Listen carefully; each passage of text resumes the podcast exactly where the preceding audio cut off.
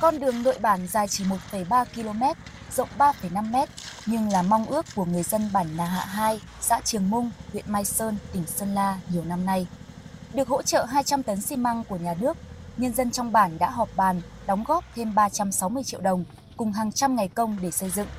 Tuyến đường mới được cứng hóa mang tới nhiều kỳ vọng cho bà con nhân dân. Ông Tòng Văn Tiết, người dân bản Nà Hạ 2, xã Trường Mung chia sẻ. Trước đây thì đường thì lội bùn, thế nên bây giờ à, được nhà nước hỗ trợ xi măng thì bà con à, nhân dân bản Nạ 2 thì rất phấn khởi à, lọ góp công này xong là lóng à, ấy để làm một con đường này để giao lưu hàng hóa này để các cháu nó đi lại đi học không vất vả.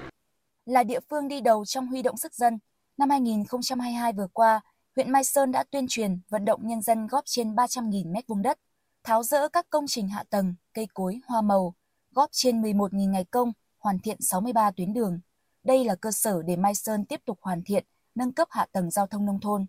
Ông Nguyễn Khắc Hào, trưởng phòng nông nghiệp và phát triển nông thôn huyện Mai Sơn, tỉnh Sơn La cho biết. Đối với các cái tiêu chí về ờ, xây dựng cơ sở hạ tầng và đặc biệt là chỉ tiêu mà liên quan đến phục vụ sản xuất đường giao thông, phòng sẽ tiếp tục phối hợp với cả các phòng ban đơn vị tham mưu cho ủy ban huyện lồng ghép các nguồn vốn ờ, của trung ương, của tỉnh, của huyện và đặc biệt là huy động sự đóng góp các hợp tác xã và người dân tham gia để từng bước cải thiện cái cơ sở hạ tầng cho ờ, các xã. Trong năm 2022, tỉnh Sơn La đã cứng hóa 213 tuyến đường giao thông nông thôn với chiều dài trên 105 km,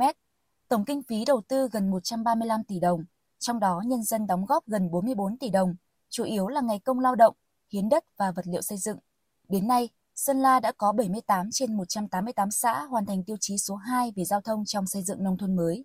Ông Nguyễn Văn Chính, Phó Giám đốc Sở Giao thông Vận tải tỉnh Sơn La cho biết. Ngành giao thông vận tải sẽ tiếp tục tham mưu đối với ban nhân dân tỉnh và các cấp chính quyền để thực hiện các cái chính sách về phát triển giao thông nông thôn. Ở đây trọng tâm là cái việc tuyên truyền, vận động nhân dân để cùng tham gia đóng góp vào trong quá trình xây dựng hệ thống hạ tầng giao thông nông thôn cũng như là cái công tác quản lý bảo trì hệ thống giao thông nông thôn rồi tập trung quyết liệt trong công tác tham mưu chỉ đạo điều hành sử dụng hiệu quả các nguồn kinh phí nhất là cái công tác lồng ghép các cái nguồn vốn